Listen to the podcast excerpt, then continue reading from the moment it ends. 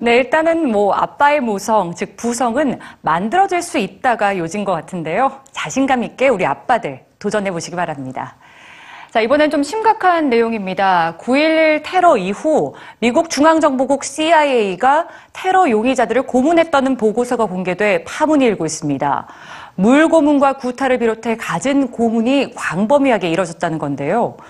정의의 이름으로 자행된 정당 행위로 봐야 될지, 그저 끔찍한 고문일 뿐인 건지 여러분이 판단해 보시죠.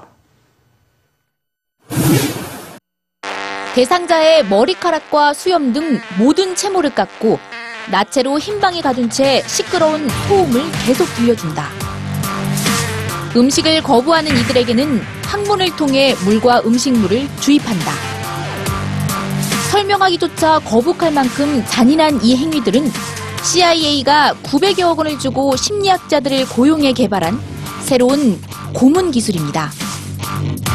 9.11 테러 이후인 2002년부터 2008년까지 미국은 유럽과 아시아 등 해외 54개국에 일명 블랙 사이트라고 불리는 CIA 비밀 감옥을 설치하고 최소 119명의 테러 용의자들에게 이런 고문을 시행했다는데요. 지난 9일 다이앤 파인스타인 미 상원 정보위원장이 이처럼 적나라한 CIA 고문 실태를 폭로한 후 미국을 향해 전 세계적인 비난이 쏟아지고 있습니다. 매년 인권 보고서를 발표하며 중국이나 북한의 인권 침해를 비판해온 나라가 바로 미국이기 때문입니다. 하지만 그렇게 민주주의와 인권을 강조하던 미국은 오히려 더 잔인했습니다.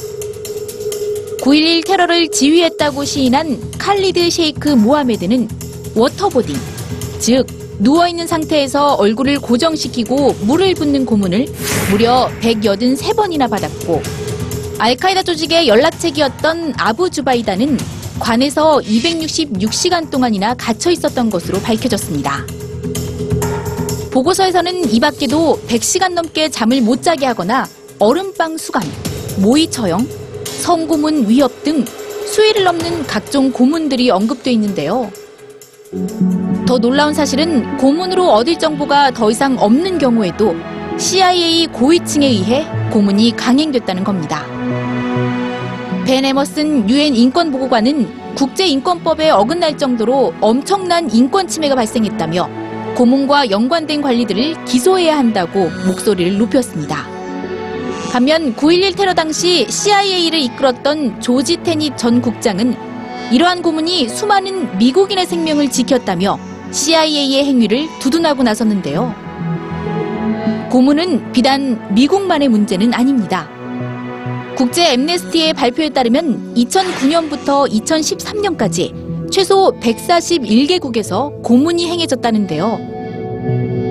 멕시코, 필리핀, 나이지리아, 우즈베키스탄 등에서는 고문이 거의 일상적으로 이루어졌고 대부분 비밀리에 진행되는 고문의 특성상 실제로 고문을 행하는 나라는 더 많을 것으로 추정했습니다. 문제는 이들 국가들이 정의와 안보를 내세우며 끔찍한 고문을 여전히 정당화하고 있다는 겁니다. CIA 고문 보고서가 공개된 다음 날인 지난 10일은 세계 인권 선언일이자 유엔 고문 방지 협약이 채택된 지 30주년이 되는 날이었는데요. 아직도 해결되지 않은 퍼거슨 시 흑백 갈등과 더불어 연이어 드러나는 미국의 인권 치부가 세계 인권에는 어떤 영향을 미칠지 앞으로 지켜봐야 할 부분입니다.